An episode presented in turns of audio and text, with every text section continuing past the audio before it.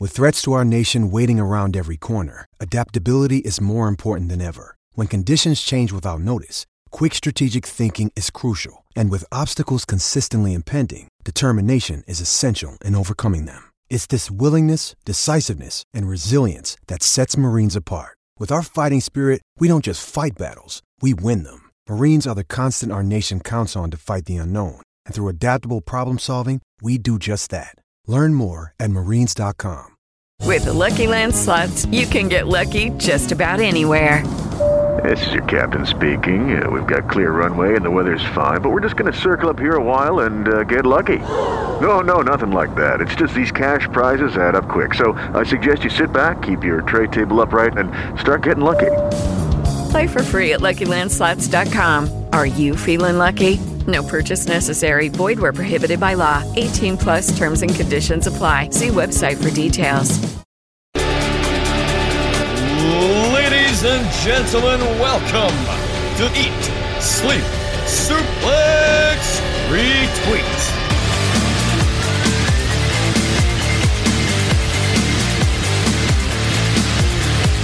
Hello everyone, my name is Scott McLeod. Welcome to a very special episode of Eat, Sleep, Suplex Retweet that is absolutely gallus. As we are here to preview NXT UK Takeover Blackpool.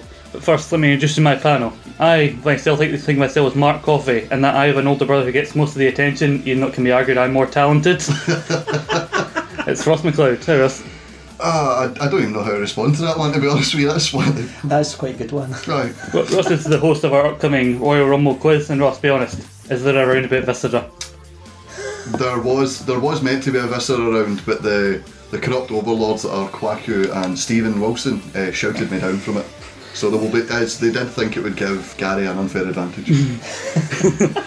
If there was a visitor who would please our next member of the panel, he's absolutely howling on the hooks. Gary Cameron. Thanks, Scott. I love that three seconds in, and we got a visitor reference into Oh. an NXT UK I know, takeover. I know Kwaku is listening to this right now, going, "Oh, for sake!" Uh, I was. Did you notice I said NXT UK takeover and didn't do a Johnny Saint and say NXT takeover Blackpool UK? Johnny Saint's like 105 year old. He'd rather be in bed with a biscuit and a cup of tea. Leave him alone. Obviously, who better to talk about NXT UK Blackpool because we are going to be in attendance there along with Sarah Grieve, who couldn't be here because, in her words, Scott, stop messaging you. I'm not going to be in your podcast. It's two in the morning. and also, Lucy will be there, but she asked for too much money. I told her you get a stick of rock in Blackpool, and that's that. Stock of Rock and Blackpool. I know we we've got celebrations in Haribo. Clearly, we did not negotiate well enough. Those are for the adults.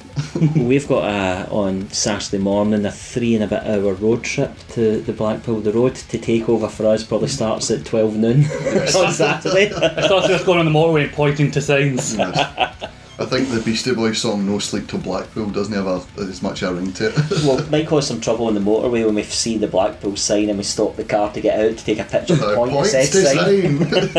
It's not the same without the pyro going off around it, though, is it? But before we get it, make sure you're subscribed to us on all good podcasting sites Anchor, iTunes, Spotify. Give us a wee like, rating, subscribe, and make sure you give us five stars. Give six. It's not possible, don't be stupid. And remember, follow us on all social media platforms Facebook, Twitter, and Instagram, all at Suplex Retweets. But first, let's get into NXT UK as a whole. Also, the UK brand's been going since three years ago at Blackpool with the first UK tournament. And obviously, it's good that they're going back to where they started. But NXT UK, the show itself, was not announced until the Royal Albert Hall. What was your thoughts on this announcement? We got, it kind of feels like we knew the show was coming, but it felt like ages until it was announced. Gary. Well, I was at the Royal Albert Hall the night it was announced, and I was doing some live tweeting for Suplex Retweet, uh, and to say my phone went into meltdown on the back of that, so I got the little video clip of Triple H announcing it, and we po- broke the news. I think we were probably one of the first sites to break the news. Yes. Follow but- Suplex Retweet on Twitter for breaking wrestling news. Um, Yeah, I was. Um, whilst it was rumoured that it was coming, it had been rumoured for a long time. Yeah. And granted, it probably was only the world of sport getting commissioned that caused WWE to act. So in the world uh, world of WWE, you can even though something's rumoured, you never you, you Yeah. can't believe it's going to happen until it happens. So I was excited when it was announced. I left the, the arena. I loved the two nights of the show there. I left the arena absolutely buzzing, but then became a bit frustrated uh, at the lack of information from WWE because we knew that tapings were happening, Yeah. but we had no idea when this was going to air and what it was going to look like. And then suddenly we got the cl- little clips, club of trailers saying coming soon, and then it was here. Yeah, because uh, they even announced touring dates for like uh, the tapings. They had Cambridge, Birmingham, Plymouth, and Liverpool. And by the time it came out, we were only had one taping left. We were like hmm. three tapings behind. So people who went to Liverpool were probably very confused as to what the hell is happening. Yeah, obviously we are ICW fans and we were a wee bit frustrated with the fact we were in the midst of an Aaron Echo Kenny Williams feud hmm. and Joe Ken- versus Mark. Yeah, Joe versus Mark as well. Kenny Williams obviously touring with the NXT UK brand and Mark and Joe, as we'll talk about later, have become like a a proper big part of this brand as it's becoming a whole there. Mm-hmm. Obviously, we'll talk about their storyline later, but um, we were a wee bit frustrated. Obviously, people going to Shugs, you know, it was two big matches we were promised, and then NXT UK came out. They had no announced date. They did it in the middle of July on Shugs weekend, and then we were like, "Well, can we at least know when it's happening? Like, are you, are you filming four weeks of TV and then airing it the next week? Are we like what, what is happening?" And obviously, like we said, very frustrating. No information was given, and then I didn't think it was that big an announcement. It was just sort of like on a Monday, then it's Yeah. on Raw. Oh, by the way, see you on Wednesday. Uh, if you've left the telly on after NXT normal, NXT UK is on if you want to watch it. I think uh, even though they couldn't be there, I think Shugs was still a blinding weekend of wrestling regardless because they're kind of still like they brought in all these big guys from outside and oh you wish they wouldn't always rely on the people outside. It's still a great weekend, I think. Oh, Shugs was fantastic. Yeah. And we got those matches in the end. We got them at the Hydro, Yeah, but I good think it had um, it lost some of its momentum yeah, by it was, it was one of the ones we know this is happening eventually. And I think that was so we talk about NXT UK as a whole. A lot of people came out and said NXT UK as a brand Yeah. will damage the independent scene, and then I think a lot of ICW fans felt they were like they were verified in their opinion with that because obviously we get two big matches taken off us, even though the shows were still amazing. Yeah, but also you said eventually they made it to the network, and I want to see what your thoughts are on the show so far. Because within a couple of weeks of it airing, they suddenly started doing this thing where they're rushing, airing two episodes a week rather than just the one. Mm-hmm. It kind of feels like they're rushing it because you realise how far behind they were. Yeah, it was week three, wasn't it? So we got one episode a week for the first two weeks, Yeah. and week three we got episode three and four. I mean, I, I would say just to- go back a step, sort of, Scott, that I've really enjoyed it. Um, the first couple of episodes I thought were a wee bit slower to get started in the sense that they were establishing themselves and introducing the characters Yeah. to to the to us. Uh, but the last couple of weeks, I thought they've been, I thought they've been really good. Particularly Yeah. now they've got a destination that they're working towards. But that um, two episode thing, there was something. Um, one of the episodes I was watching recently said last month when Mastiff and Dennis got together. I was like, last month that was that was last week. Yeah, I uh, would you call it as well? I I actually fell quite behind on NXT. I'm still not fully caught up, but um, not doing your homework, Ross. yes, I uh, yes, Mr. Johnny Saint, the, the headmaster, would be upset. But uh, yeah, I was like, oh, it's only it's only about nine weeks. I mean, I'm I'm not back to college to the six. I mean, I can I can knock that out in about two days. You know what I mean? And then I forgot that it was two episodes a week, and I've had to. I was way back at episode three. I'm still only on episode twenty, so I've got two week, two weeks I've still not watched, and obviously at time of recording, there are two more to go. Yeah, I think it's a wee bit peculiar because one of the things that we know WWE is really good at is their production. Mm-hmm. Yeah. So I find it a wee bit odd that they've they've produced these shows and they've edited them, but they have continued to release them as if they are happening weeks apart Yeah. and not just try to repackage it as a two-hour episode. Yeah, I think that would be Which I think smarter. I think they were planning on going to obviously. I think they still had the Blackpool date booked, but Yeah. We saw it as well with Evolution, and we were rumoured to be getting an NXT UK Women's Title match, Mm-hmm. but we they ended up putting that as the dark match because NXT TV still hadn't announced the NXT UK Women's Title tournament yet. Yeah. Yeah. Rhea Ripley in a dark match. about with the. Yeah, defending a title that, in kayfabe terms, did not exist yet. like the million dollar title. If that's the reference and the million dollar title reference, Eight minutes in. Let's I know. listen for Yeah. Lads. One of the other Content. things, yeah, just one of the other things I was going to say, was we're talking about the production, is the commentary. I, I much prefer the live commentary. do You know, with the, the Yeah. commentators in the arena reacting to the the environment round about them. That clearly edited in bit with Vic Joseph and, uh, and Nigel McGuinness talking with the background, the NXT UK logo behind them. I mean, it's so obvious it's I- been Yeah. edited in. I spoke to Scott about this earlier. I hate the commentary because we slate Michael Cole for buzzwords that are in his ear. a lot of these are Mike Ed or Nigel McGuinness off his own back. Did you know Nigel McGuinness wasn't 23 until he stepped in the ring? Because he mentions it every week. every time we mention the likes of Rhea Ripley, Toni Storm, Tyler Bate, Dan Moloney, Pete Dunne, a lot of the younger uh, half of the NXT UK roster, it's I find it extraordinary they're here. I didn't step in the ring till I was 23 years old, and there was actually one of the episodes I was watching today. I think it was about episode 17 or 18. He does it twice in the one show. the same. You're like, my god, that and obviously uh, Gary, you obviously wrote down a couple of people that you think are just there to fill out the roster. Every time Wild Boar appears on TV, did you know Wild Boar had his teeth knocked out during a bar fight? Do you know Joseph Conners has only got half an ear? Yes, you tell us every week, even when he's not on screen. Yeah, before we, we started recording, uh, we were talking about the, the roster. Yeah. And in my view, there's a there's a stack of folk that have been that are signed that are just there, and it feels uh, from the outside looking in that there's there's no set direction for those folk yet. So folk like Tyson T-Bone, for example. You know, he was in the first tournament, got eliminated quite early on. Was it Yeah, I think first, first round to Wolfgang. Wolf, Wolfie pulled him out, yeah. And then um, second tournament he was in, I think again he went out in the First first, round round, again, again, yeah, at the download, and has been sort of dropping around. So there's folk that we've seen in the last episode. Joseph Conners, I thought was going to probably be positioned as a bit more of a Yeah. you know a bit more of a spotlight on him. He's not really had that in my view, but he cuts a pr- pretty good promo in the last episode, which hints that there might be something coming for him. But yeah, I think there's a bunch of folk on the, the show that have yet to really establish themselves. Um, I won't go through the whole list, but you know people like um, Amir Jordan and a tag team with Kenny Williams, and Kenny Williams again is somebody that feels like he's he's not really been given the, in my view, the Yeah. opportunity to really shine just yet because we, we know what, what he can do in the ring. Ligero, whilst he's been in, you know, he's had matches again, he just sort of feels there. It's like, and you know these guys are capable of doing so much more. See, the thing with Joseph Conners, in Defiant, he was their world champion. Mm-hmm. And he had great matches with Joe Hendry, he had a great feud with. He actually legitimately injured Drew McIntyre and it, it worked into a great storyline. Mm-hmm. He was a really good champion, he's a really good sadistic heel, really good, really good, like you said, talker. Mm-hmm. And like I mentioned earlier with Nigel McGuinness's commentary, it's just like gimmick, half an ear.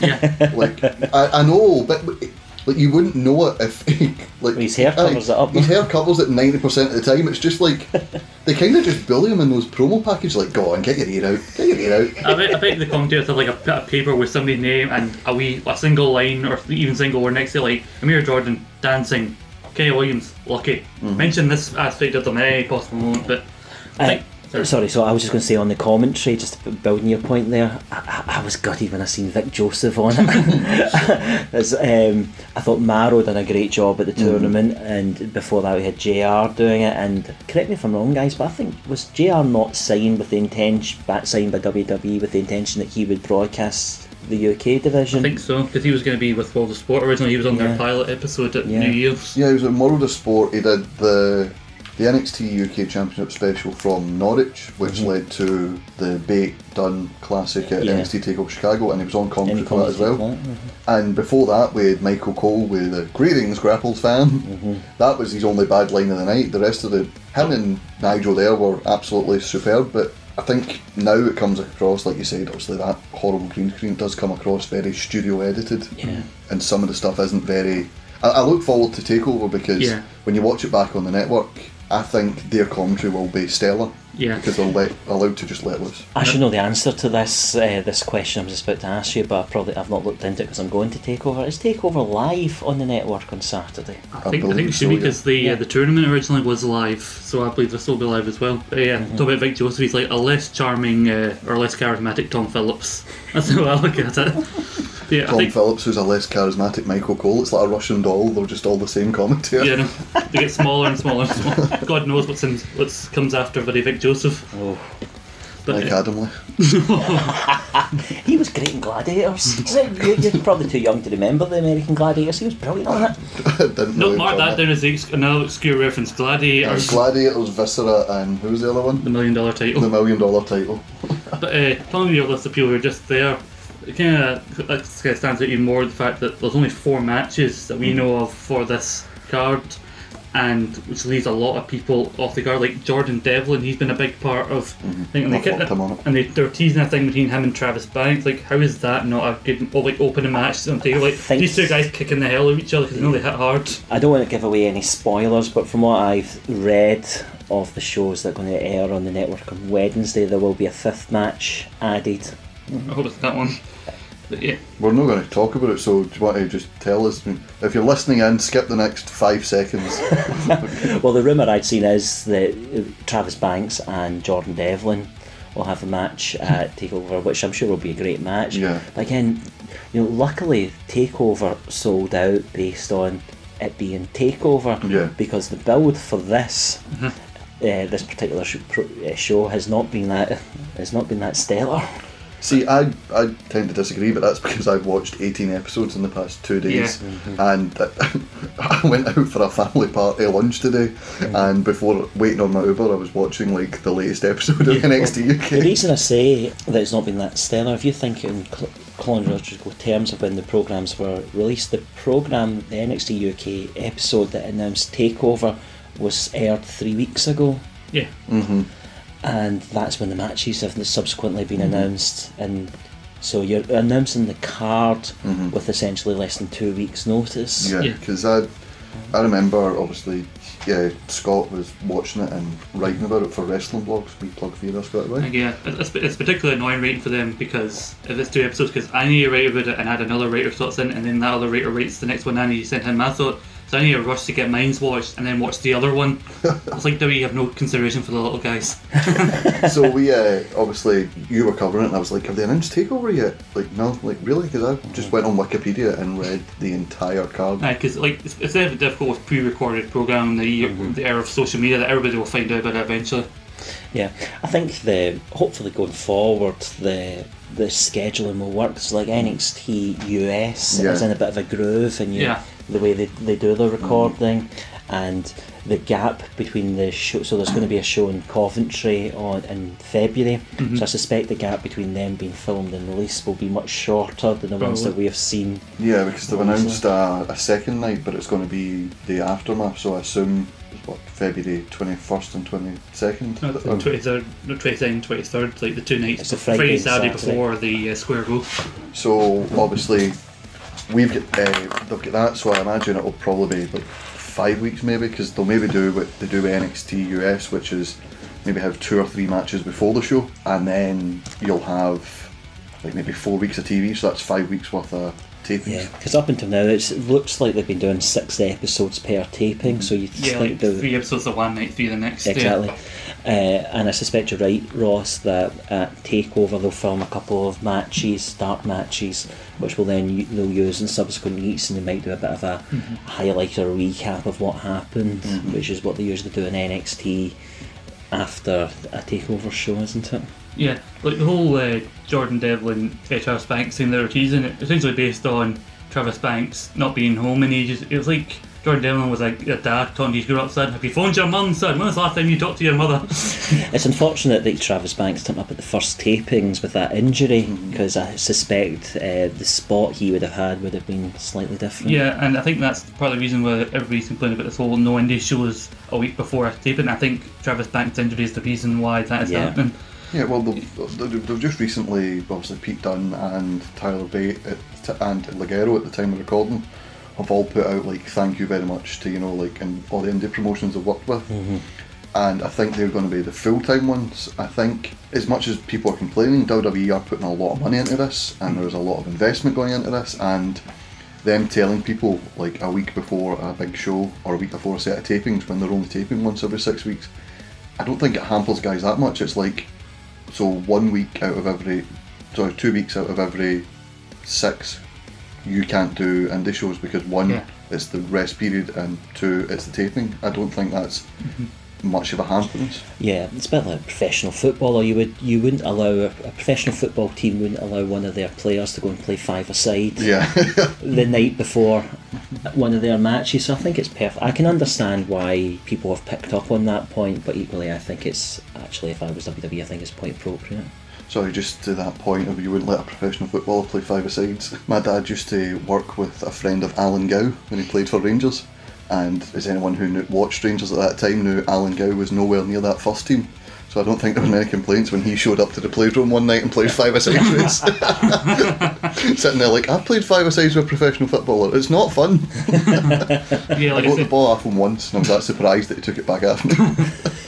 yeah. So I said Jordan Devlin, Travis Banks. At the time recording, we don't know if they're going on, but you've got like some Mark Andrews, Flash Morgan Webster, Mm-hmm. like kind of the like Kenny Williams, Joseph Conrad, a lot of the women, uh, Isla Mark, Dawn and all that. Mark Coffey and Wolfgang are currently not in the also card. they'll likely accompany Joe Coffey to the ring, Yes. but they're not wrestling because uh, they lost out to Mustache Mountain.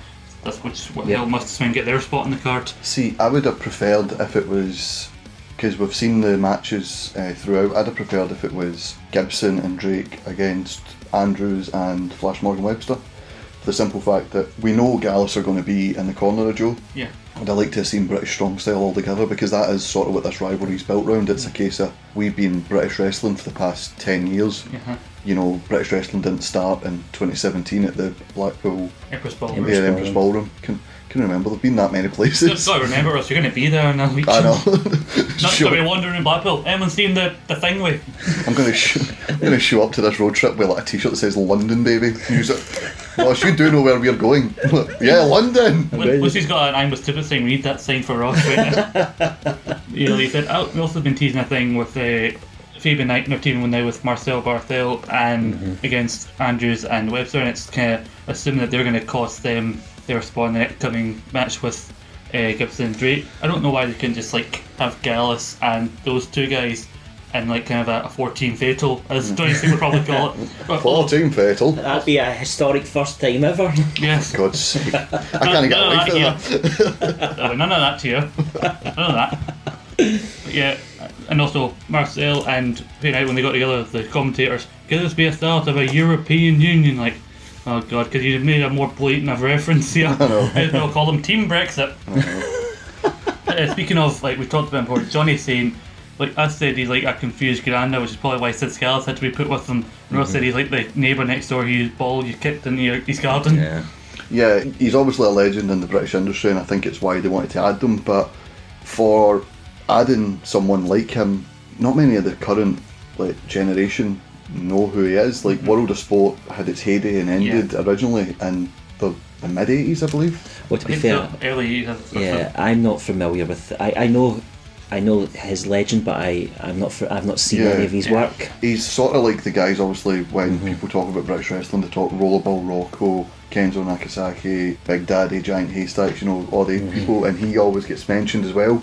And they've thrown him into this role that he's not used to, and I think that's why I say I think Sid Scala, he's obviously an enhancement talent. He recently got injured. He's obviously very comfortable on the mic, Yeah. and they've decided, right, we like you. Johnny Saint needs a bit of help. We have no plans to push you.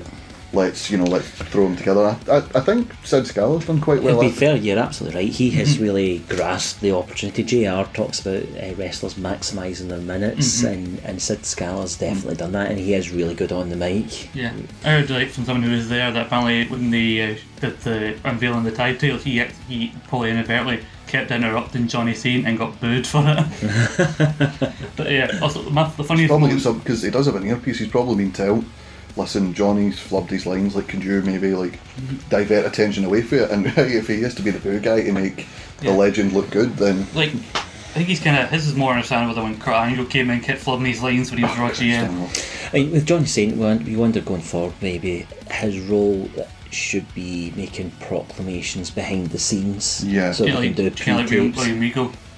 Mm-hmm. Yeah.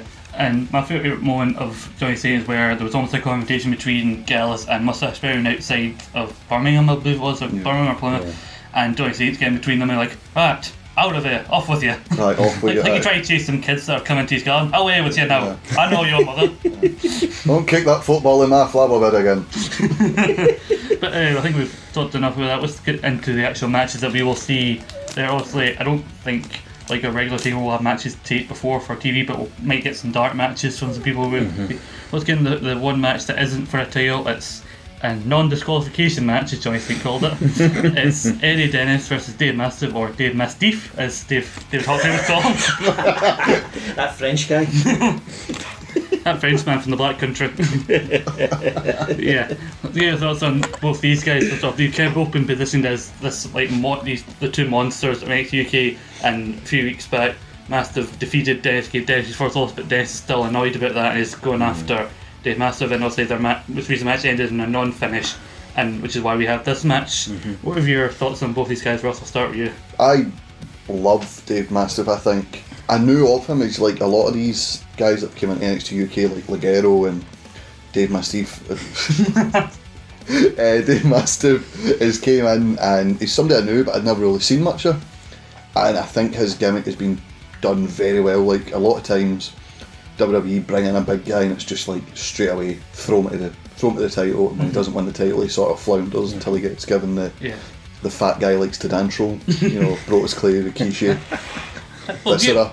But well, well, for all we know, we haven't seen Dave Mastiff at the hands, and he could be good, be the hip hop hippo like Albert. Jesus Christ, Oh, yeah, God. tense. I got a sweet, you get redubbed sweet tea, yeah. But uh, Dave Mastiff, I think's been really good. I did like the, the start of this rivalry. The obviously he had a wee mini feud with Tyson T-Bone, where Tyson T-Bone went, "Is that it? Is that all you've got for me?" Uh-huh. And as he's walking back up the ramp, the camera starts shaking like Yeah. Jurassic Park. I, I do love that presentation. Like this, they see the feet and the rumbling. Like mm-hmm. Yeah. and Dave Mastiff starts walking to the ring. Mastiff's brilliant. I, he's actually who I've got to win this match. Eddie Dennis, on the other hand, I just think he's so wooden. He's his facial expressions just look like a sort of corny, made-for-TV's horror movie villain. he look was there not a drama class in that school he taught in? Like, I know, I've said to you, sorry. so he, Dave Mastiff is like a bulky, big man. You know what I mean? Mm-hmm. He's and he throws his weight around. Whereas Eddie Dennis, it it just looks he just looks lanky. Yeah. And I, I, I don't think it's believable. I do like the whole presentation of when he interrupted Mastiff saying, "Excuse me." They wanted to talk to the monster of the brand. That's actually me. I thought that was good. That's his only convincing bit. I think he's his facial expressions and his promo skills bar the sit down interviews, which were great. yeah, I don't see much there, and I, I can see Mastiff uh, squashing him and then just yeah. Like l- leading to a new feud. those uh, pre-tapes, like at the start, kind of hint that there's future plans for Ennis. But I said to you, the way he scrunches his face up when he comes out, like as if he's been told, right, look mean. It's like a child act. Yeah, he must. Yeah, I think he might be possibly outside of the ring one of the nicest guys in the world. sure it's he is. just it's just like one of those ones that's not that. Like you hear heels themselves talk about like I just try to be the biggest asshole I can be when I'm being a heel, and I think Eddie Dennis is just one of those naturally nice people that can't be mean. I think you're right, Ross, about Mastiff. I think he's been he's been really well positioned in this, and he has. He was on the first episode, wasn't he? Mm-hmm. He Yeah. squashy or nearly killed Sid Scala, didn't he? yeah, I think uh, Ni- Nigel really well th- said what Scala weighs is probably as much as the Mastiff had for breakfast. Yeah.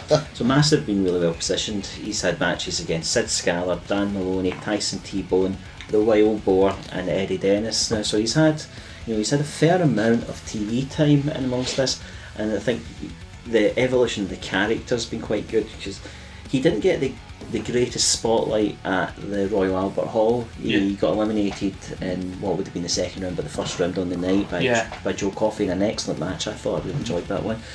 The evolution of the character, so he's now the bomber, Dave Mastiff. Mm-hmm.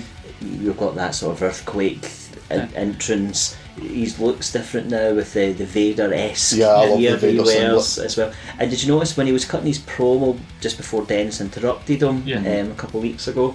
He was about to challenge Pete Dunne, Mm-hmm. and the crowd I thought really popped for it. Yeah. So I think the, the future looks bright from for the big French guy. Yeah, Because he, he also said as well the original promo that started this feud, which I thought was really good. He went, "Well, what is left when you're a monster that's destroyed all the competition, mm-hmm. the NXT title?" And we'll, I'll get into it later on. I actually have Joe winning the title, and I think his first feud will be with Mastiff. And I do think that's a good title, or at least like kind of a first defence before a rematch, obviously down the line with Pete. But yeah, and I think this kind of seems to be kind of an unofficial number one contenders match where like they have them on NXT all the time, where you have the title match. And you've also got these two guys in the middle of the card who could easily challenge for the belt, and you can tell that the winner is also kind of the next big show going to challenge for the belt. I see that being here. Can you disagree or? No, it's kind of like the Black Gargano situation. Black's the number one contender at Takeover. Yeah. The Takeover before, which we watched at Dave's House Party 2, Electric Boogaloo.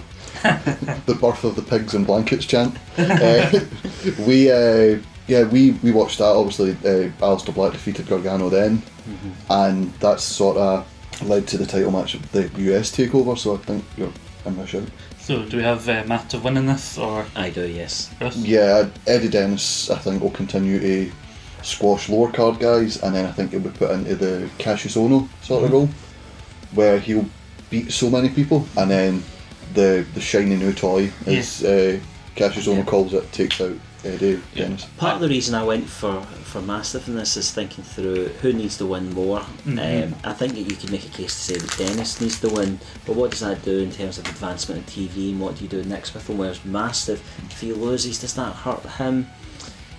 Arguably yes, arguably no. But if he's going to then go on to challenge for the title, you want him being hot for that. And Yeah. and if we're going to have a heel champion, he needs a babyface to go up against. Yeah, definitely. And I'm, I'm hoping like down the line, Eddie Dennis from this goes on to face with feud with either Dunne or Mark Andrews because they're the guys he specifically mentioned and he's opening vignettes like how he mm-hmm. had to sit at home while they were mm-hmm. starting this UK brand. Andrews would be a good one because Yeah. he can play that part that you were alluding to, Ross, of being the sort of bully, you know, the big bully. Mm-hmm. I think as well, uh, whoever wins the tag title match, I could maybe see their first defence being against Webster and Andrews, Yeah. And maybe Eddie Dennis costing them that. Like, you know, I'll cost you your dreams because you took mine. You know, you went ahead and got in the first UK tournament. I remember like because Andrews and Dennis have had their feud in progress and like Dennis we got really personal way like you use everybody, you use me to get over in progress, you use your mum and dad for free rent and you use wrestling to get over your shitty band. That Oh. band that, the band that seems to be Nigel McGuinness's favourite band because he can't stop fucking mentioning them. Oh, cr- every single time. That's Junior with Fall to Pieces. Mark Andrews is actually in that band. My God, do you get a do you get a plug every time you mention that song? He's in commission. And I think he did mention their new album at one of the uh, uh, the horror award was easiest twenty bucks ever made though. Uh, it's like uh, R. Kelly every time he uh, steals "I'll Be Watching You." Uh, what's his face? Sting. How do I not remember a singer named after a pissing wrestler on a wrestling podcast? Sting goes ka-ching. And that down R. Kelly and Sting, both versions. but yeah, speaking of, we talked about chants earlier. Somebody who's had some very dread creative chants thrown at them, Zack Gibson, oh. who will be teaming with James Drake, the grizzled young veterans. They're not called that here. Grizzled young veterans. Sorry, Say it guys, right. guys, we need to take our shoes off when No. we talk about it. Make sure your easily removable shoes on takeover. yeah, the grizzled young veterans are not called that now, but they should be against Moustache Mountain to crown the first ever NXT UK Tag Team Champions. Let's first talk about Gibson as a heel so far. It's just been unbelievable since the UK tournament. amazing. He's so. I like him so much on TV, and yet whenever I see him in person, much like ICW Fear and Loathing, or like we're going to see in Blackpool, you just can't help. But it's like a it's a natural reaction Yeah. just to boo him, because I think he takes like the not to disparage anything for Liverpool, but he does play up the Liverpudlian mm. accent, mm-hmm. and he, he ramps it right up, much like Yeah. Joe Coffey, like we'll talk about later. He he ramps up his Glasgow accent every time the crowd ch- chants "We don't understand you." Mm-hmm. He starts going, "Ah, Gallus, Gallus." he ramps up the Liverpudlian accent, and he, when you hear him normally talk, he's got such a normal tone voice, but he mm-hmm. makes it so squeaky and so annoying. And I don't think like we talked about it on our our look back show of the 2017 UK tournament and Yeah. our look ahead to the 2018 one that we did not see anyone bar Zack Gibson winning that tournament. Because by then Dunne had kind of transitioned to a face by that point, so you mm-hmm. need a good heel for him to go up against. Like you said earlier, if you've got going to have a heel champion and a face for him to go up against, and Gibson fit that role perfectly. Yeah, absolutely. The I don't think this got promo got aired on, on the on the network, but after Gibson won the tournament at the Royal Albert Hall, he cut a promo and it took him ages to finish it because the boos in the building, it was Champa style. He, he was getting booed out of the building, it was amazing, and he, he lapped it up and delivered it. He's, he's amazing in what he does. I've got a bit of a contra- might be controversial statement to make now, in that I think he's wasted in the tag division. I think he um, he's a he's a top tier talent. I think he's only in the tag division at the minute because they have positioned him to such a high standard mm-hmm. that they can't not have him on the first takeover. They put all that effort. Obviously, they weren't ready to take the title off Dunne. Yeah. Mm-hmm. And I think the fact that with progress and with his team with James Drake being so popular in the British independent scene, mm-hmm. they needed someone popular to go, uh, someone popular as heels, I should say, to go up against the megastars which have now which have now became in Moustache Mountain. And I think he will float about. However, James Drake is. is a gorgeous man compared to Zack Gibson's. Zack the arse face, as the crowd called yes, him. arse face. Never has a more beautiful man be called such a disparaging name, arse face. But um, he has a likability about him as well that doesn't transition well when he's teamed with Gibson. So, like you said, I think I can. They're they're my picks to win it. But I can see when they eventually lose the titles, is Gibson turning on James Drake Yeah. for Gibson to go back into Yeah. the main roster, Does sort it- of singles division. How about Drake being good? Where does he rank on the Nathan Fisher scale of handsomeness? He's he's certainly built better than Nathan, but I mean, me and Gary only have the eyes for Nathan. I think I think the, the truly handsomest The bastard. leader of the Handsome Man's Club. Yeah, leader of the Handsome Man's Club at ESSR. And now we just wish Nathan was here. May not have a lot to add, but he at least get lost in his eyes. I know. Well, if they talking about when you're talking about crowning the first ever NXT Tag Team UK Tag Team Champions, Moustache Mountain were also going to be one of those teams because since the beginning they've been a part of the brand, be- being the first UK champion. They've kind of been NXT UK's first real team for a while because at the mm. start there was them and there were a lot of other like kind of thrown together teams, and now Gibson and Drake have came up and they're backed by that heel heat for Gibson. So I'm gonna say, who do you think needs to win this more? Who do you think is more deserving of being the first ever tag team champions? I think Gibson and Drake need it more because we always talk about, and we even talked about it on our Glow special. I'm plugging every show tonight. I'm going. I'm going to try to get every show in here somehow. we plugged it on our Glow season one uh, review show that uh, it's it's the chase that makes it. It's the chase. It's the run to the title. It's trying to beat the big bad. What does a game show have to do with anything? and uh, I think Gibson and Drake winning it puts Drake on a par with Gibson because in WWE's eyes at the minute Gibson has the money. It gives them a storyline moving forward. It gives Moustache Mountain something to chase. It also gives the likable teams of Amir Jordan, Kenny Williams, and Flash Morgan Webster, and Mark Andrews something to chase. And obviously, like we said, I think in WWE they're only teamed together temporary. yeah. So I can see this leading to a James Drake Zack Gibson feud maybe about six months down the line. So I think they're my pick, and I think Gibson and Drake do need to win. And they are kind of polar opposites, whereas Drake's more the silent type. I mean, whether or not that's by choice, because Gibson's such a good talker, but he, not he doesn't really, he's good in the ring and he doesn't really need to talk. He's got Gibson to do all of that for him. Yeah, so my pick for the match is I'm going to split the vote here because I'm going to go for Moustache Mountain. I've got my mustache, got my Moustache Mountain T-shirt. well, I think this is a case. I'm going to say this again when we come on to talk about the women's title. I think the the title needs Moustache Mountain more than Moustache Mountain need the titles. I think Yeah. to give it some credibility. Uh, these because it's a new title and it's not you know, first time ever. I think Moustache Mountain deserve to be the first ever NXT UK Tag Champions, and I think Yeah. they'll help enhance the the belts. I have to say, uh, we talked about obviously first time ever champions. I think a lot of the times WWE do these things for people to like hang their hat on. Like they hang Tyler Bate's hat on the fact that he's the youngest singles champion in WWE and he's the young uh, he's the first ever UK champion. uh, Trent Seven's got the fact that he's an NXT ta- uh, NXT US that is tag champ, and I think Zack Gibson and James Drake.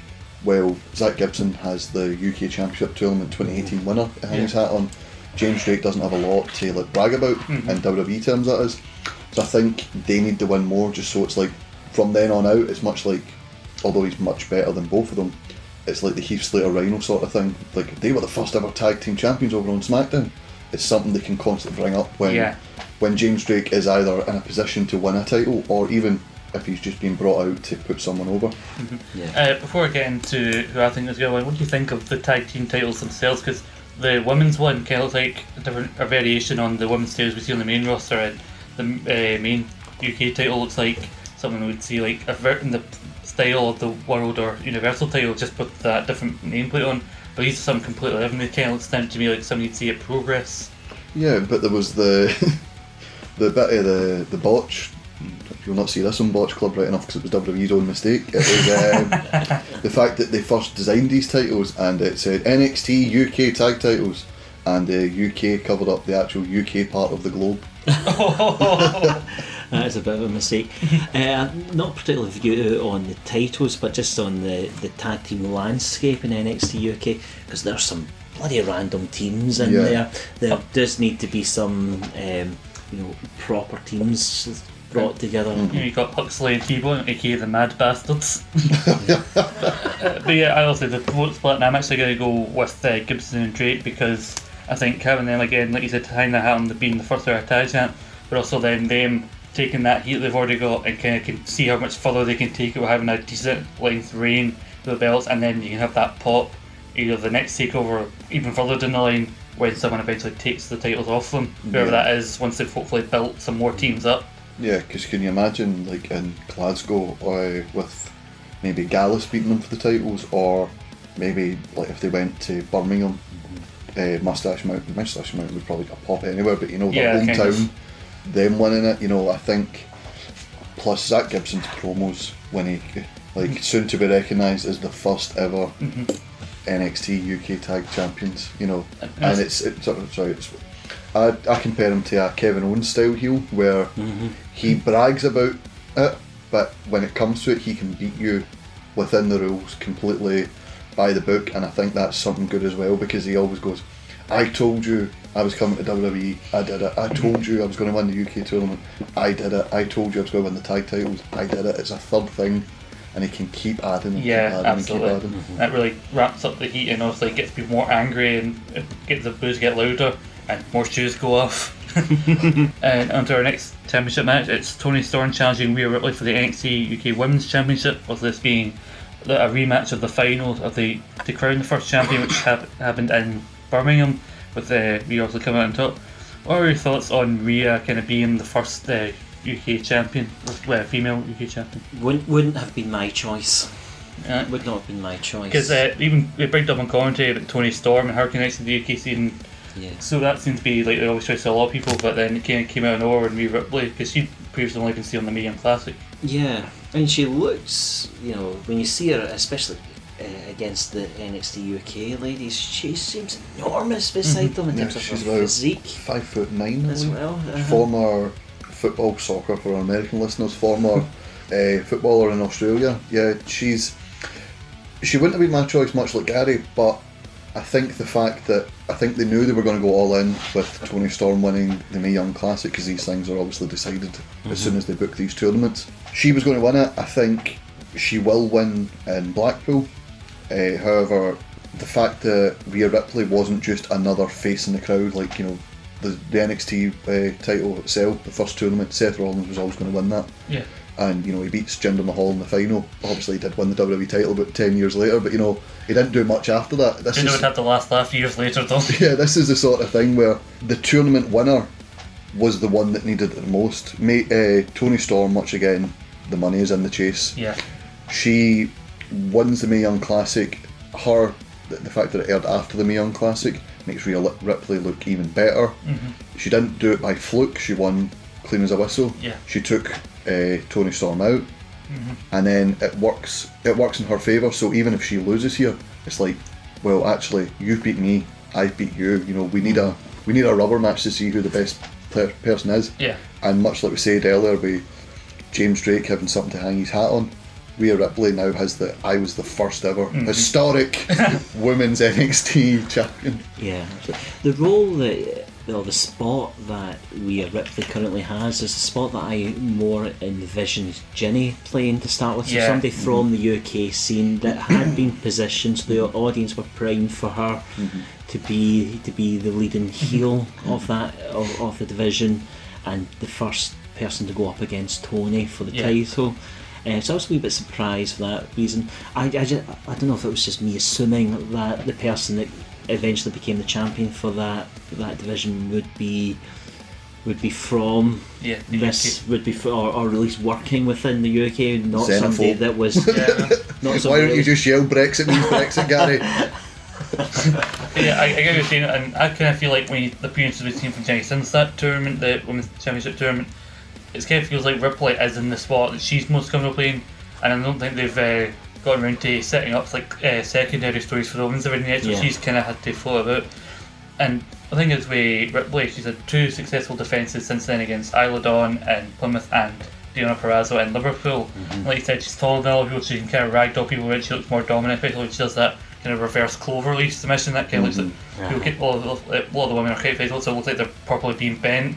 So it's like, usually I'd say it's kind of too early to take the belt off her, but then again, Storm is clearly in for a big push because she's a clear part of this brand and she won the Mae Young Classic. So it's kind of, I'm kind of divided on who to go for. Yeah, I think on a lot of the promotional posters for the next taping, uh, don't know if it's telling, I don't know if it's just these were done months in advance, but the Coffees and James Drake aren't on the poster, and Rhea Ripley isn't on the poster, so there's three people that are in uh, title matches that aren't on the promotional uh, material. Yeah, it's another thing like if Gibson and Drake win the tag titles and if Coffey takes out goes away with the UK title, it's kind of a weird thing. Like, is it right to have all of your champions all be heels? Because like, although it can be said heel champions are usually more entertaining than heel than face champions because the chase and all that. Yeah, you wouldn't you wouldn't normally expect to see if you've got three titles to see them all around the waist of of heels Yeah. in that ways. Um, I would also normally I would s- I would agree with you, Scott, uh, uh, with the statement you made. Sorry, um, to say it is too soon to take the title off somebody. Normally I would say yes to that, but in this Yeah. case I'm saying no, it won't be because I think I, I think Toni Storm should be the person that's leading this new division Yeah. forward. And we've seen NXT UK a couple of times now. So for the first batch of tapings, Noam Dar was brought in, did two matches, not seen him since. Yeah, no, it's kind of weird why Kevin and Danny Burch haven't been back. Danny why, Jack, Burch, why Jack yeah. Gallagher hasn't been made a part of this. Yeah, da- Danny Burch came in for the second lot of tapings, did two matches, he's away.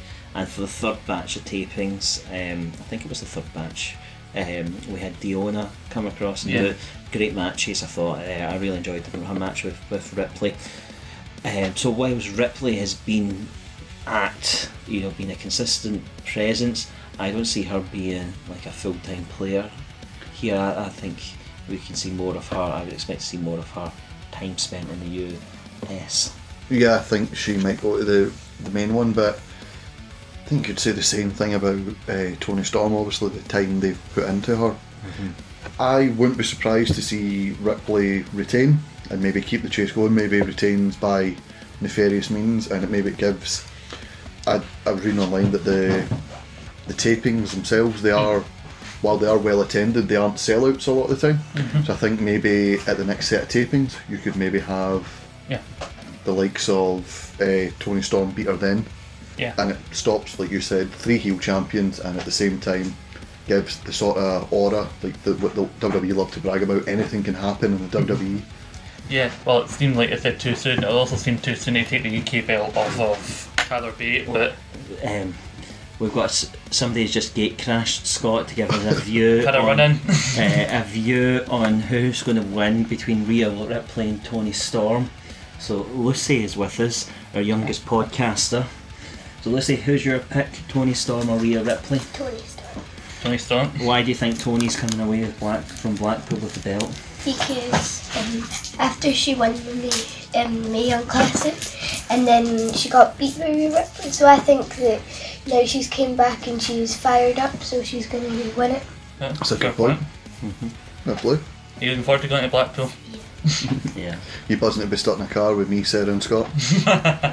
no, I was waiting on a no. I think you're the only one buzzing to be stuck in the car with the three of us because Gary's not looking forward to it.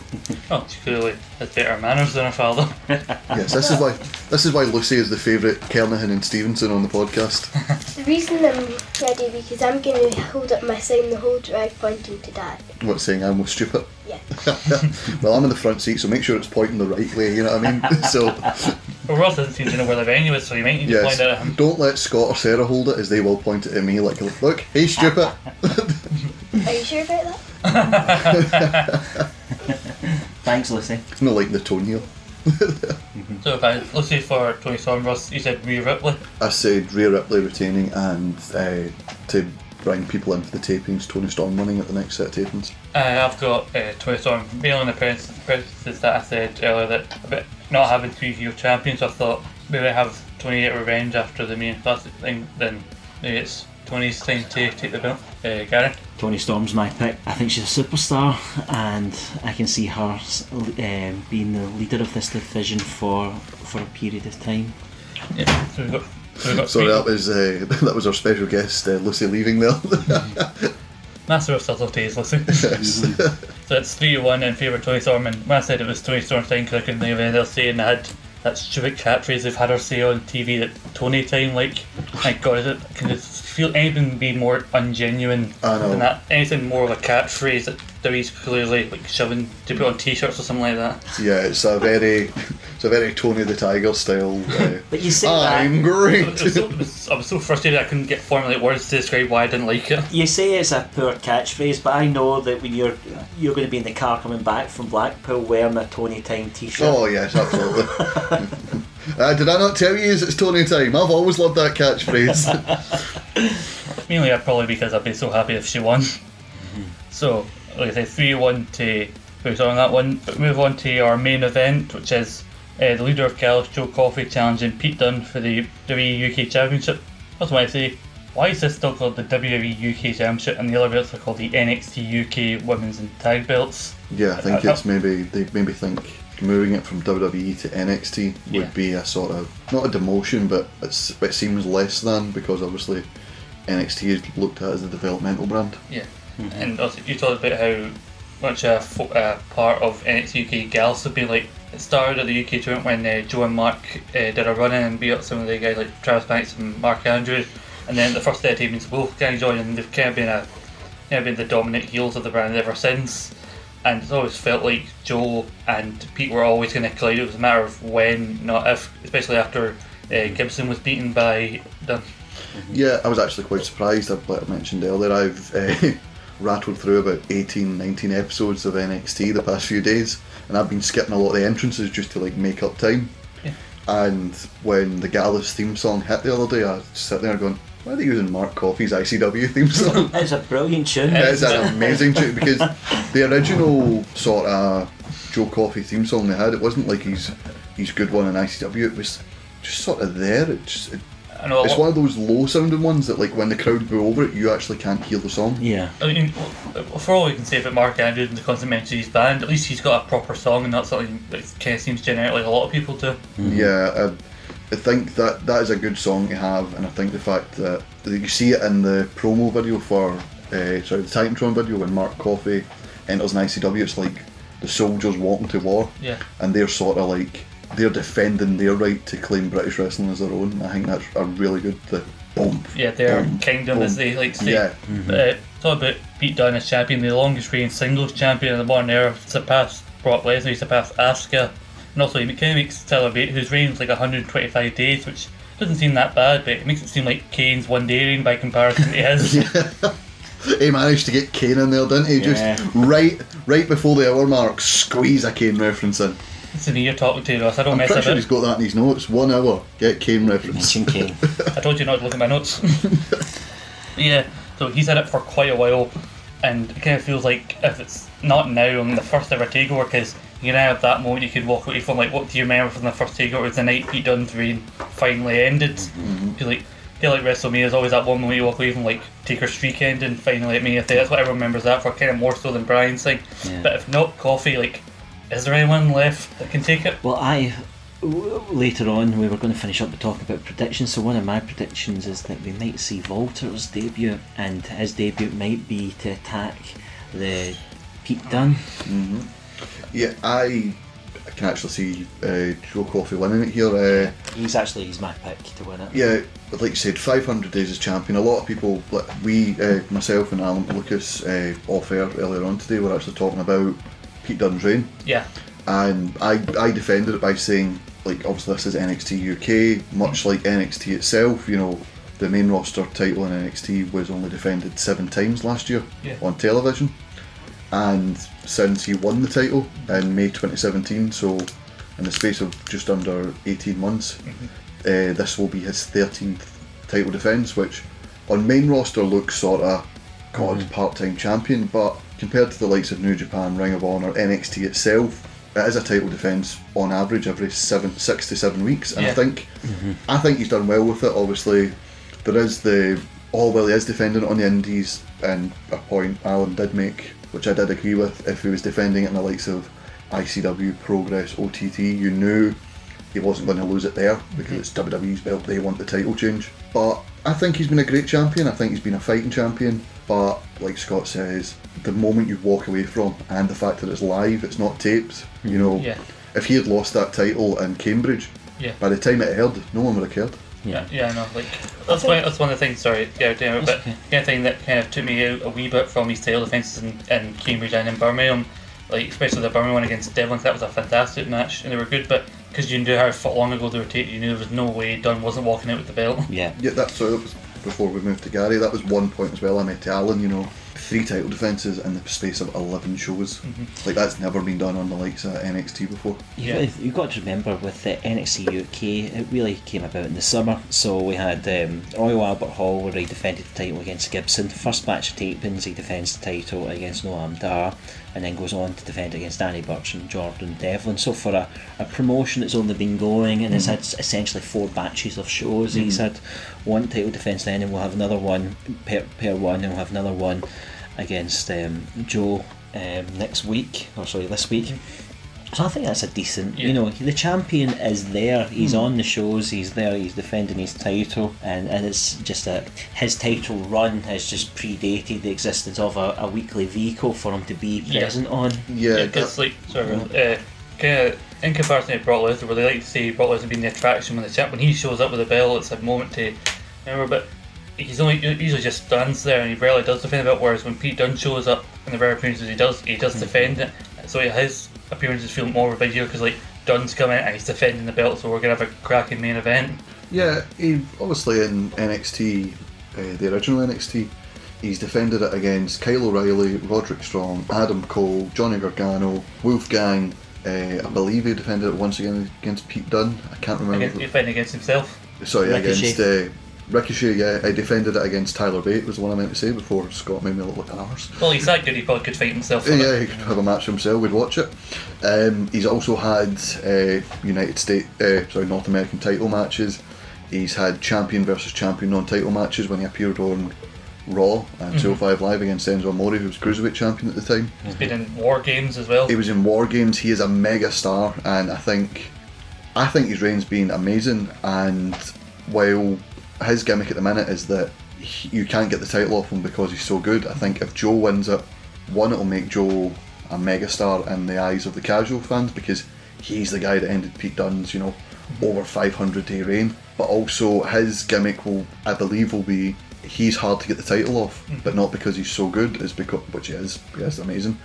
It's because Gallus are there and Gallus will always have his back. And I Yeah. think mm-hmm. that could lead to what we mentioned, Walter. Mm-hmm. That makes Walter look all the better if he debuts as I believe, and then goes on to beat Joe without the title. Yeah. I just want to say about, about Joe how how we, we said earlier on about people taking their opportunities and running with it, and, and Joe Coffey's definitely done that. He has surprised me, uh, pleasantly surprised me about how good he has been in this role. Uh, he's been really, I think the Gallus faction has been really entertaining, although the Wolfgang heel turn caused tears in my household. uh, Lucy was gutted that her hero, who she has a signed picture from, was now a bad guy, and Oh, I'm sorry. like- Did the did the reckless intent uh, legend that is Michael Chase, the signed picture I one of him, not make it up to or no? It's, uh, it is it is there pride of place in her bedroom, but not as um, not in, not as you know front and centre as Yeah. Wolfgang was. Um, but that group have been really good. I actually thought when um, one of the reasons I say pleasantly surprised about about Joe's role is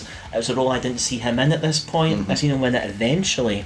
I mm-hmm. thought the Coffey Brothers were being brought on to be a tag team. Yeah. Yeah. Seemed And that way at first. Yeah, and then so I assumed that they'd be you know, sort of chasing the tag titles to begin with. Mm-hmm. but the the Gallus faction I think's been really entertaining. I've really enjoyed how it's gone, and I think these guys will have a great match on on Saturday. Something as well. I I've not been the biggest fan of Joe Coffey and ICW Yeah, I mean, uh, because when I when I started going regular to ICW shows, he was in his hiatus after losing the world title to BT Gunn. He returns at uh, uh, Barramania. We set up the match for Shugs, and then unfortunately with the first set of tapings, we don't get to see that match. So he was just sort of there at times, and obviously with being in the Rudo faction, he always had Rudo talking for him or Yeah. putting across his point. So I never seen much for Joe Coffey, and I'd never seen him on a regular basis. Mm-hmm. So I, for obviously months, I've been saying, Ugh, I don't like Joe Coffey. I don't like Joe Coffey. Mm-hmm. And then obviously seeing him in a a weekly vehicle as a heel, seeing how good he can be, and then seeing what, like you said, pleasantly surprised. Like honestly, whenever I think someone's not as good as people make them out to be, or if I don't find them as good as they're rated to be, Yeah. you're always pleasantly surprised because why you don't want to watch bad wrestling. You're Yeah, always pleasantly definitely. surprised to be proved wrong. And Joe Coffey, it might be news to me, but it's not news to the majority of British wrestling fans. And He's amazing. before before Joe turned heel in ICW and joined up with Rudo, he had this um, sort of just for because you guys probably didn't see it as much, played this um, Iron Man character, Yeah. Mm-hmm. Mhm. was hugely popular Yeah. and had some amazing matches. He had some great matches with Jack Gallagher, in particular. The first I, I couple watched that on on tapings, demand yeah. the other day. It's well worth. well, The first one they have is well worth going to. They did a second one with an Iron Man match at Square Go, That's the one I watched, but yeah. the one before that Scott's even better. Alright. So he, that's why I know he'll have a great match. Um, because uh, also he's got a great opponent to go up against Pete Dunne. Yeah. And uh, Coffey said on the recent uh, contract signing on in Liverpool, he said the only reason you've had that belt for so long is because I wasn't here. Mm-hmm. Which is a good point to make, and that he might prove himself right. He can back up what he says if he does get the win. And I don't think you need to worry about either guy if they lose because they're clearly guys that people like Triple H and or at least people higher up do like because you both look like these look like Triple H guys. Because if Dunne loses, he'll probably then slowly transition to the main NXT because I do think he's kind of outgrowing this. So I think it's kind of his time to Yeah, he's slowly fade and maybe he can make the occasional appearance because he'll get that big pop. Because no matter where he goes, he gets a big pop. And uh, Coffey, I don't think can look that bad if he loses. Though I do think he is going to win, and because he does seem like a Triple H guy, and Triple H is much very much behind this brand. And for what for now, I think Coffey's going to be his guy to carry carry it for a while. I mean, one of the re- you make a great point, Scott. Because one of the reasons WWE is doing this is yes to put on a good product here in the UK, but is to develop a batch of stars, and uh, success, a metric of success should be that they develop talent that go on to eventually appear in Raw and SmackDown on a weekly basis. So Dunne was one of the uh, guys that featured in that all-star 10-man tag match that they had uh, at Madison Square Garden Yeah. over Christmas. So if he's been selected to be part of that, that's a big, big signal of where the, Yeah. the value WWE places Because in he's in, Because not just any other arena, it's WWE's mecca like Madison Square Garden. yeah, he's in there with, you know, like Undisputed Era. Quite clearly, other people Triple H has put a lot of time into. They only lose. They're, they're the classic heels. They only lose when the odds are fair. Uh, you know, Ciampa and Gargano, two mega stars who have had feud of the year this year, were in that match. It was you had the Velveteen Dream, you had Aleister Black, you had Matt uh, Riddle Matt as well. You had Ricochet, who was the North American champion. So he's on. It's not like in WWE where at times when the brand split wasn't a thing Yeah. you had maybe one guy as a US champion, like when John Cena was US champion, it was up here, whereas Ryback's IC title was down here. Yeah. It's not that way in NXT, it's not a oh well you're the you're the champ of the other brand, no, it's when you come over, you're on a par with your guy. Yeah, and like you can just put a picture of the guys in this match and you put it Triple H's boys. and I think, like you said, uh, it did seem like Coffey when he first came was going to be in a tag team with Mark. And if they had stuck as a tag team and not joined Wolfgang, I could easily have seen them becoming the first tag team champions. But obviously, as it stands, they're not. And I think Coffey is going to walk away with this. Would you agree? Yeah, Yeah, I I- can see him by. I think so. It's if you're going to change the title, if you're going to end Pete Dunne's reign, when do you end it? Yeah. It has to be live. It's going to be live, uh, and if you want to lay down a marker, the first ever NXT UK takeover show, Yeah. You know this this you know it would be a. Uh, I was going, I'm trying to avoid using the word historic, but I can't think of a better one to do it. It would be. I used it earlier. Oh, now you give me that hint. Monumental! Doesn't have the same ring Doesn't as roll off the start tongue. yelling it, does it? Yeah. No, I I actually think this could be another way to make obviously Joe Coffey a megastar because they were mentioning how they were British wrestling. You know, Joe Coffey's been doing this for ten plus years. Wolfgang's been doing it for ten plus years. Same with Mark Coffey. I believe if they truly want to make megastars like the likes of Moustache Mountain or even Mark Andrews, who's had a large US following through his time in TNA and on the Indies there. Yeah. I think you could maybe see the rematch for this Mm-hmm. at the US NXT. To, we keep calling it US NXT. To, NXT It's hard, it's hard to tell what. If, Yeah. if you say normal NXT, it sounds like there's something wrong with NXT UK. yeah, it's it's you could maybe have the rematch at the WrestleMania weekend NXT Takeover. Maybe do a fatal four way. Maybe add some other people in mm-hmm. just to get names on that card. Because one, it makes that card a lot more attractive, and two, it makes your UK brand seem as important. Mm-hmm. Like we like them that much that we're bringing them over for this. Because Yeah. I, I feel Dunne and Joe would be wasted just filling access matches. Yeah, I think it seems unanimous that we think Joe Coffey's going to win. I wanted to take some uh, five minutes of potential surprise. We've already talked about Walter uh, making his debut. He's heavily been talked about being the part of the European expansion because he said previously he wouldn't go to NXT when he was offered because he was offered a contract kind of around the same time Keith Lee was, and Keith Lee also took it, but he didn't want to move to the US and move to Florida like all the other guys have to. But if he's part of the European, imagine he's no one in the UK. He's also comfortable coming out of the UK and may expand into Europe and Austria where he lives, so he wouldn't have to go far too often. So also, it does seem like a good fit for him. Like, but do we do we do like we usually do NXT takeovers where they appear in the crowd, or can you see him coming out and confronting somebody? I can see him Samoa Joe style. Yeah, Uh, I was going to say Adam Cole, but I was more a, a, a bit sneaky heel attack. I can see uh, Coffey and the Gallus Boys, which sounds like a band for the 60s. Coffey and the Gallus Boys. you can see them uh, attacking Pete Dunne after the match, you know, insult to injury sort of thing. And then, much like Samoa Joe did when Owens was attacking Sami Zayn, uh-huh. you have Walter come out and they head for the hills. You don't you don't give away the confrontation or the physicality straight away. You just have Walter, maybe have him rough up Mark and Wolfgang, Yeah. but Joe escapes, you know. And then you've also got Walter, who has a massive following, but you've also got Joe, the heel, with something else to moan about. Like, you took my moment, that was my moment, that wasn't your moment. and plus, if he came out, he is a face, he'll get a big reaction, and uh, the the show will end on a high because it does seem like if a heel wins the title in the main event, it feels like the show's ended on a bit of a downer. But uh, I like that idea, but I also kind of like the idea of him coming out if he confronts Dave Masters at the end of his match because Dave Masters says, I like guys who are my size, who hit hard as hard as me because he wants evenly matched Mas- opponents. Mastiff. Oh, you mean Mastiff? Mastiff, yes, yeah. yes, Dave Hockney's Fr- favourite that, that classic rivalry, France versus Austria. Yes. But yeah, he comes out and he squares off Emily, and we build this next big man v big man, the next takeover. And I'm hoping for that moment, his first match on NXT UK TV, where a jobber like squares up to him on one side of the ring, and Rogers goes to him and shots into the other side of the ring, just off. I think we obviously he's a heel at the minute, but going up against the Coffeys who are established heels and Wolfgang, uh, they could easily change this. Marcel Barthel, who is Walter's tag partner in w, is WXW, he's, he's Uh, he was as Axel Dieter Jr. part of Ringkampf along with uh, Timothy Thatcher. So he's there. Uh, Fabian Aichner's there, who is, uh, by the way, he is an amazing talent. Yeah, I- definitely, I, like- absolutely love him. I'm, I'm glad that they took him out of NXT US because he's been wasted there. Definitely.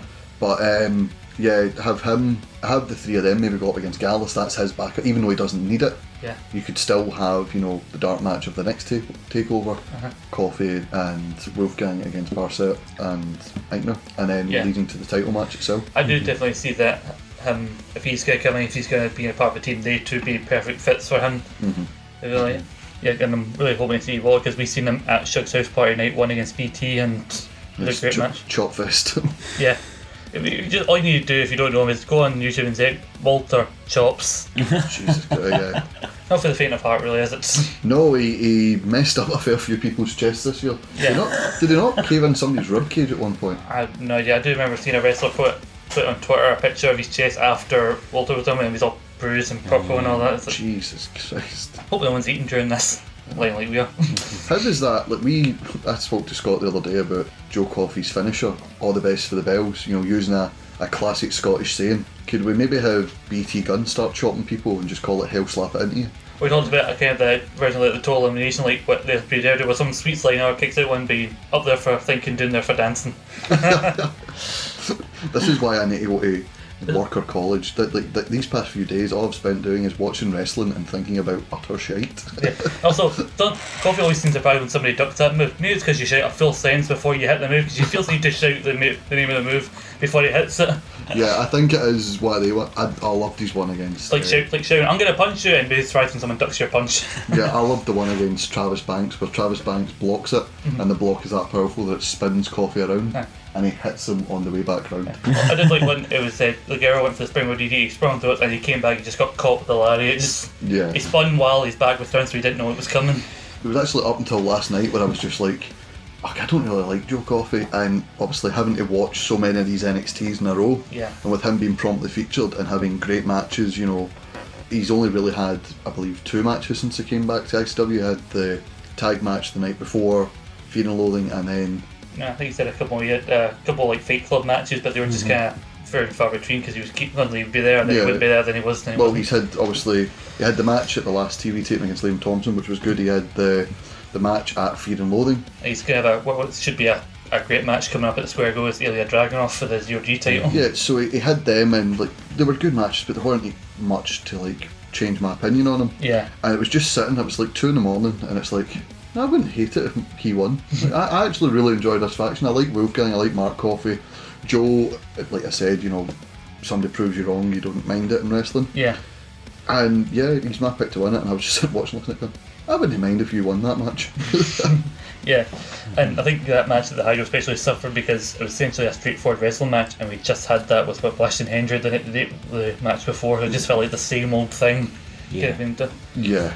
But uh, I don't think there's much more we can really say about NXT UK other than, regardless who wins, it's going to be a fantastic night wrestling wise. Yeah. And the fact that we're going to be there for that, we can see we're there for the first ever, Historic! first ever historic, monumental NXT UK Yeah. takeover. When the tickets when it got announced, it's like I have to get. I have Definitely. To go Yeah. it. I can't miss it. Can't miss it. I currently am working part time hours and going to college, and I am a skint student, as I have not, uh, after going from 40 hours a week, I have not edited my lifestyle as I refuse to do it. So Scott was buying the tickets, and I I went, "How much was it?" Uh, it was 30 quid. I went, "Tell you what, that's my Christmas present." He goes, "What?" I went, "Do not buy me anything for Christmas. I do not want anything for Christmas. I am skint, but I am going to that I takeover." I'm buying some heroes anyway. I mean, one of the th- things to say about this one is that the venue's what's that? It's about three thousand people at the seats. it's, a Yeah. fair, it's a really good looking venue and a fair sized crowd there anyway. Yeah. So and it sold out really quickly, um, within minutes, really, didn't it? But also, you know, to WWE's can I get they could have charged more for these tickets, and they didn't. They, they didn't do. I think front row tickets were fifty quid, and twenty five tickets for the pounds for the rest of, of the tickets. So that's you know, to be fair to them, that's not too bad. it's not me. I wasn't expecting you to come to me. I was taking a drink, but uh, yeah, they didn't charge as much. Obviously, we've moaned before at the price of WWE house show prices. Uh-huh. I think they've realised if they're going to come to the UK and they want the following, that they do need to limit the, the price they put on tickets. Yeah, definitely, and like it's a good looking venue, and it's where it started, so you can get why this particularly was. Because for most people, we'd stand out takeover. We had takeover New Orleans, Chicago, Brooklyn, Blackpool. Yeah, Considering this is Just rolls off the tongue. Yeah, no. isn't it? I think this is for a while. This is gonna these takeovers are gonna be the closest we have to having proper pay per views in the UK because everyone talks about when we gonna get the next pay per view. I think for a while we're just gonna have this and maybe this testing the water before a real, the main, not real, but a main roster show comes over. yeah, because did it before with the normal uh, NXT. It was NXT Takeover London. Yeah, And it truly baffled me the fact that we didn't have more, or the fact that when we were doing two pay per views a month, you know, Ron, like why they didn't maybe in like February, you know, it's the road to WrestleMania, so people want to get invested. definitely. Bring Raw over, and then maybe the month before Survivor Series, bring a SmackDown one over, and then you can maybe have one or two Raw guys travel over and attack people, you know, because if you're doing two pay per views a month, well, you could do one on a Saturday, and Yeah. quite frankly, a Saturday one would probably get more viewers. Yeah, cause, and also like NXT when they did uh, London, they started doing a UK tour in the lead up to it. So you could do a win, a, win, a UK pay right at the end of your European tour, and you could call the tour the Road to insert pay per view name here too. Yeah, exactly. Obviously, not that kind of name would be too long. But yeah, and obviously, as we've seen from previous shows and watching NXT UK, this is going to be a very loud crowd with some very unique chants, which the commentators are not going to be able to explain because you hear a very unique chant, really uncomplimentary, whereas the ring is here. a wild crowd tonight here in the UK. Yeah, I don't want to grass her in as she was our guest earlier, but you know, I'm hoping Lucy can keep her language to a minimum when she was when she started chanting to Zack Gibson. We don't like you. I mean, I'm all for a bit of banter, but some people just take it far too far. I mean, Macy, you know, he's a character on television, but he has feelings. Yeah, he has feelings. I think that's we should wrap up there, guys. Uh, I thank you to my panel, Garrett, Thank you, Scott. Russ, oh, you're welcome. fucking ego on that boy. So yes, remember, be sure to follow us at Suplex Retweet. There'll probably be some live tweeting during Takeover, whether by us there or whoever's watching it from home. The Yeah. unlucky buggers who couldn't come with us. Yeah, me and Sarah plan to do maybe a Instagram takeover, and all of us have access to the Twitter page, so we will probably be posting throughout the day or Yeah. Our road to NXT Takeover Blackpool, where you could see Gary get more and more frustrated mhm. as we get to the venue, having to put up with the four of us in his car. But So we just- also have a roving reporter Yes, who do Lucy- live broadcasts. Yes, Lucy Kernahan on the scene, on assignment. But Let's you, you, you see videos of us just sitting in the back of the car. Gary, are we there yet? No. are we there yet? If you ask one more time, I'm throwing you in the car. Ross, stop playing with the radio. Just turning the radio on the road again. The road to takeover starts here. Points to sign. yeah, uh, uh, stay tuned and make sure to watch all our shows in our back catalogue. Like it's coming up this week, we've got the Royal Rumble quiz. So by Ross, good luck to you with this one.